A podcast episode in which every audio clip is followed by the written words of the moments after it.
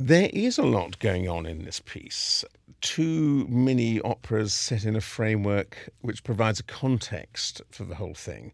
So, is this an opera for a first timer? Yes, I think it is, precisely because um, nothing hangs around too long, and you do get three glimpses of our art form in digestible hunks. So, to start with, we have the prologue, which is a delightful, well, sly send up of a process of getting an opera on, especially those last frantic minutes before curtain up on, uh, on opening night. Then we move to the opera itself. The Ariadne story is a, a serious um, story out of Greek mythology, and that's counterbalanced by three parts of the comedians part of the, uh, of the opera. They give their own little shtick, their little um, piece, which they'd been asked to do, and they also improvise a section. And then in between, there's an extraordinary uh, virtuoso aria for, for. So there's something for everybody in it. It's funny, it's serious, it's interesting to get this behind the scenes look. And I think it's it's a, a fantastic piece for a first timer because um, you you kind of see a cross section of everything we do. Uh, like all Greek myth, there are many variants on Ariadne. She was the daughter of Minos, uh, who guarded the labyrinth and helped Theseus slay the Minotaur. And then, when Theseus uh, took her to the Isle of Naxos, he abandoned her. Another version of a story brings Dionysus, or Bacchus, as, as he's called in, in, in the opera, into play who transforms her into a, a, sort of godlike state as, as, as a constellation what the composer says very clearly in one of his outbursts in the prologue is that for him, Ariadne is the embodiment of man's uh, isolation, of his loneliness. So that's a very early 20th century view of man. Um, you know, that our, our essential isolation, our essential lack of connection. And that, of course, completely mirrors the character of a composer, who is this young man who's so devoted to his art he cannot in any way connect with other people. And towards the end of a prologue, it is Zerbinetta um, who he uh, when he first sees her, he kind of perceives her as the enemy because her troupe are bringing comedy to his evening of, of utmost seriousness.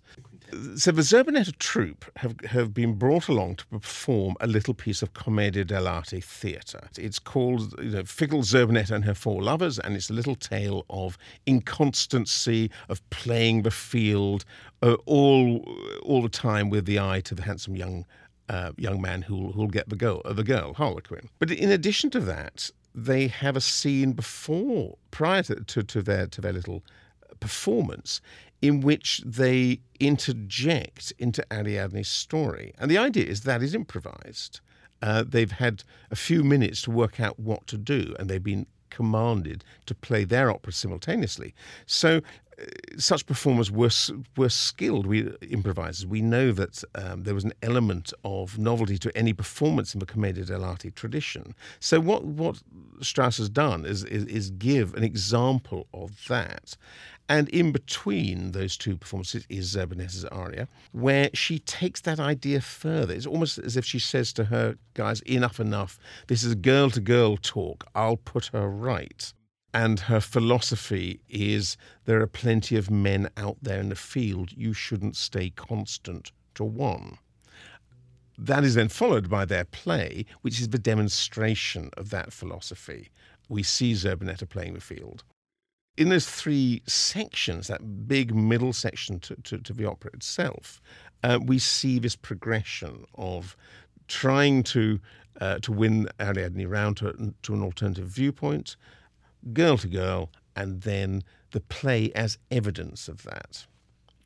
Of course, her final little twist comes just as the opera is near resolution, and she has a marvelous line where she just echoes the end of her aria as if to say, Told you so, because a new god has come who has transformed Ariadne's very rigid viewpoint. It's a kind of told you so, but done with great tenderness born probably of her thinking of the five minutes she spent with the composer a matter of an hour ago. So I think her encounter with the composer um, has affected her as a person. Strong uh, idealism meets compromise, and in the light of that, something better emerges. So just as the composer thinks there is only one way of art uh, uh, of art, his his deeply serious opera, just as Ariadne thinks that she must be true until death and welcomes death to so that she can go onto a higher plane rather than betray her beloved husband. The counterpart is is the role of the Zerbinetta story. And in both of those stories, the prologue and Ariadne and her transformation, show that by making a change, by making a compromise, a new and higher reality is awakened. When Zerbinetta reveals the character of a composer in that beautiful duet at the end of the prologue, that actually she is not the character she plays on stage, but she is also deeply searching for the right person. And this marvelous frisson in the moment where you think, well, are they going to get together? So the actress Zerbinetta has the same effect on the composer as Bacchus has on Ariadne. That a, a, very fixed viewpoint is changed. The end result is this fusion.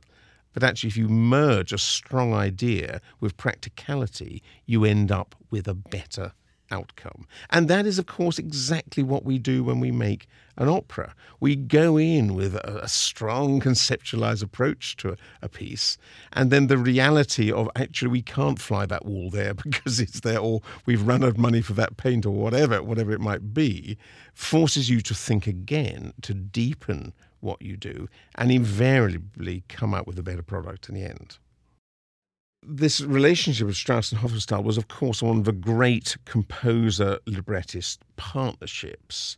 And yet they were very different people. Hofmannsthal was a, an intensely intellectual man of thought, a man of theatre, a man of words, you know, wonderfully elegant librettos. Um, and Strauss had an element of practicality to him. They really sparked off one another. I think the act of writing a piece about the act of writing an opera, I think is, is, is right up both of their streets. It's a glorious confection. There's so much in it.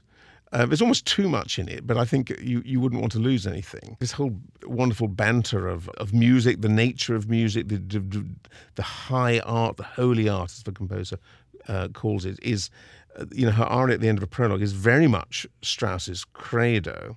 This marriage of the two seemingly contrasting sides is in itself an intellectual game and is designed to make us think about how we go through life and how, how we make decisions and compromises, as well as about the nature of a relationship between high art and low art.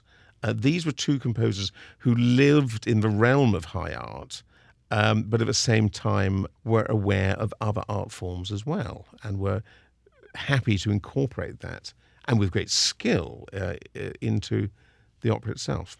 One needs to remember that when this piece was first written, um, going to the opera was, especially in, in major cities in Europe, was a very normal activity. It, it's only quite recently that we have compartmentalize opera away from theatre. One of the, the delightful challenges we always have dealing with our art form today, and so so in Seattle, is trying to bring people towards that day-to-day acceptance of the art form.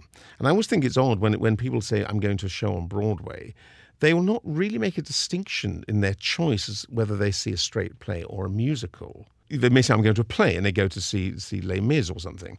That uh, ambivalence between um, an opera and a, a, play at the time of this composition of this work also was there. So I, I think yes, although this is a piece of high art, uh, I imagine that audiences of, of Strauss's time had less trouble in their minds in making a decision to go and see this as opposed to whatever play was on the Hoftheater than we made made today. So I think there's there's been a big shift in the way opera is perceived, which I would love to bring back. And I've stated my mission is to make opera going a very normal part of the lives of the people in Seattle. So, so this production is set in a, a, Seattle of today. Now, generally, productions of the piece I've seen recently is have stayed away from setting in the, the Molière time. It makes no difference when it's set because that idea of a commissioned entertainment of whatever length happens today. I'll give you a little personal anecdote to prove that this kind of thing happens. While I was actually directing Ariadne, my wife Linda was, was playing Zerbinetta, we were in London, and she got a, a job to with a, another well-known opera singer and a fabulous pianist to give 15 minutes of post-dinner entertainment at a, a banquet given by the Lord Mayor of London at the Mansion House, uh, of which Prince Charles was the guest of honour. And I went along to turn the pages because there was a dinner, and it was a very good fee for the, them all, and a lovely dinner. Obviously, not invited to the table, out back. And there was a character, probably ex army or maybe ex police, who was the equivalent of a major domo. And he kept coming out to check we were all, all okay. But his real message was 15 minutes and no more. And it was the most brilliant thing. But we were doing Ariadne, and here we were living Ariadne so I think that's that's an important part of it. This this unseen wealthy patron is the framework to the work, and that evokes a new theme, and that is um, the freedom or otherwise of the artist. Is he free to do what he likes? No. And in this case, it's very clear that there are set parameters for this performance as dictated by the guy who's paying them. And uh, you know, I love the character of the major domo. He's he's so condescending, and the, his real thing, just like the um, the guy at the mansion house, is really that they're being paid. Stick to the clock. We've got this fantastic display of fireworks, which is really what the major domo wants to see. The constraint of the of, of this wealthy man is actually not dissimilar to the constraint we will impose. We want the opera, we don't want to go into overtime. We want the opera to stay within a, a three hour parameter or it costs us more, you know, if, if at all possible. Um, so we put, we put constraints on a performance. We put budget constraints on, on a creative team. The fireworks, which which are um, seen in this production, originally were, were live fireworks, and now we're going to do it digitally.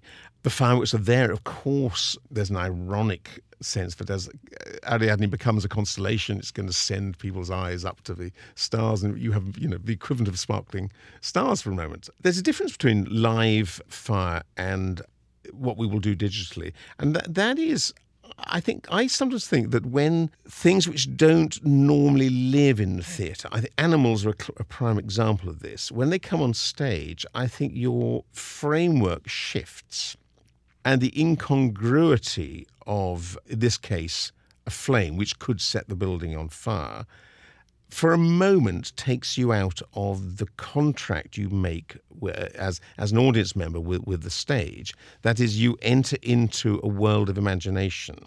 So actually, I think by replacing them with a, a very lavish di- digital display keeps you within the framework of a theatrical experience. I, th- I think Real Flame is sometimes too live. And by stylizing it, I think you stay, the audience curiously stay within a realm of imagination.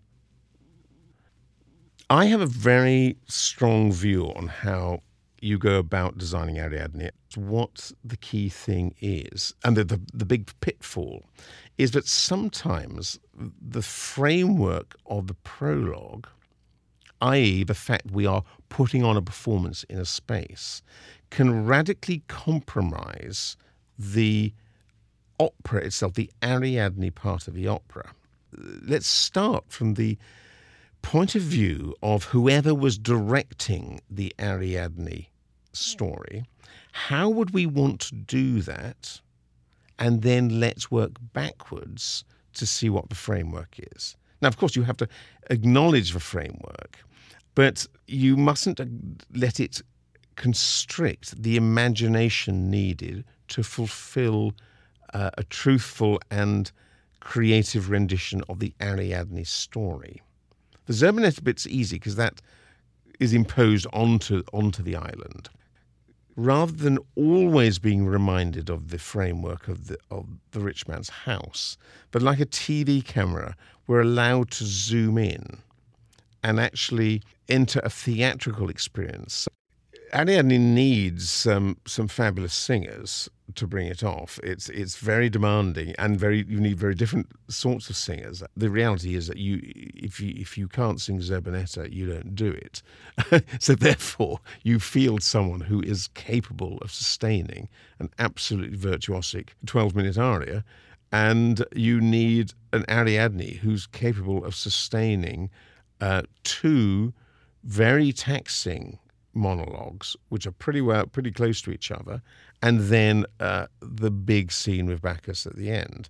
Not not only as Ariadne Zerbinetta, Bacchus, and, and, and the composer, actually some of the uh, things like the um, uh, the Musiklehrer, for example, is a is a tricky tricky number, and you need you actually need someone who has um, experience and presence to, to bring off that role. And in that the piece is you know part of the tongue-in-cheek nature of the piece is about star singers, a star diva as Ariadne and a star tenor, and we see them uh, warts and all in the, in the in the in the prologue as divas. Um, I think that's part of fun. So you do. I think this is a piece which actually does need casting at a, at a really high level, not only for its demands, because I but I think it's it's part of the fun of a piece is actually seeing obviously very very talented people uh, performing. And you need a Bacchus. Um, you know, the old saying that Strauss hated tenors, so he wrote the unsingable part. You actually need a Bacchus who is capable of singing with great delicacy. Sometimes Bacchus gets cast, I think, partly because of the joke in in, in the prologue, where um, the composer sings of this beautiful young god, and then the next line is Bacchus screaming at his his, his wig maker, say, you know, how could how could a Bacchus wear this? And you see the kind of um, parody version of an operatic tenor. But in reality, you need a singer who can sing with great sensitivity.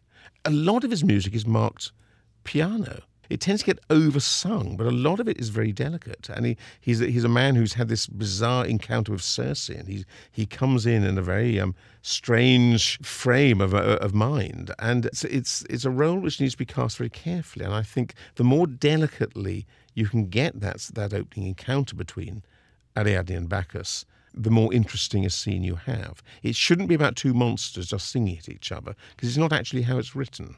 It is very important that that scene is directed properly. It can so easily suddenly feel like if it's sort of grafted on two immobile, non-acting people come on and and belt it out. And actually, it's it's a very well crafted and well written scene. So you you need people who, for those roles, who are sensitive actors. As obviously you need for the commedia troupe, you need five people who are very physically adept and and um, give the impression of old hands, you know, at this uh, style of comic acting. And of course, the orchestration. It's an orchestra of what, 39 or so players. Lawrence Renes is a Dutch conductor. He's recently been appointed to be music director of the uh, Royal Swedish Opera. Very varied repertoire. He's done a lot of John Adams, uh, I know, but at the same time has done everything from Mozart through the orchestral repertoire. Uh, unusually broad. Uh, he was here previously to conduct Elektra. So Strauss is in his blood. The challenge for this piece, there are the odd moments where it sounds a bit like Elektra, but uh, that's again it's it's a red herring. It should be remembered that it's actually a, a large chamber orchestra, not an orchestra of 85, 90. Delicacy for me is is one of the beauty is the key word of this piece musically, and it's it's a very beautiful score and a very subtle score where you hear individual string players rather than a full string body to the sound. So it's, it's, it's not easy to bring off, and you need really good people. As I said, the challenge for this piece is to give it its own unique quality. And um, certainly, you know, as a opera man through and through, I know Lawrence will, will do a fantastic job for us.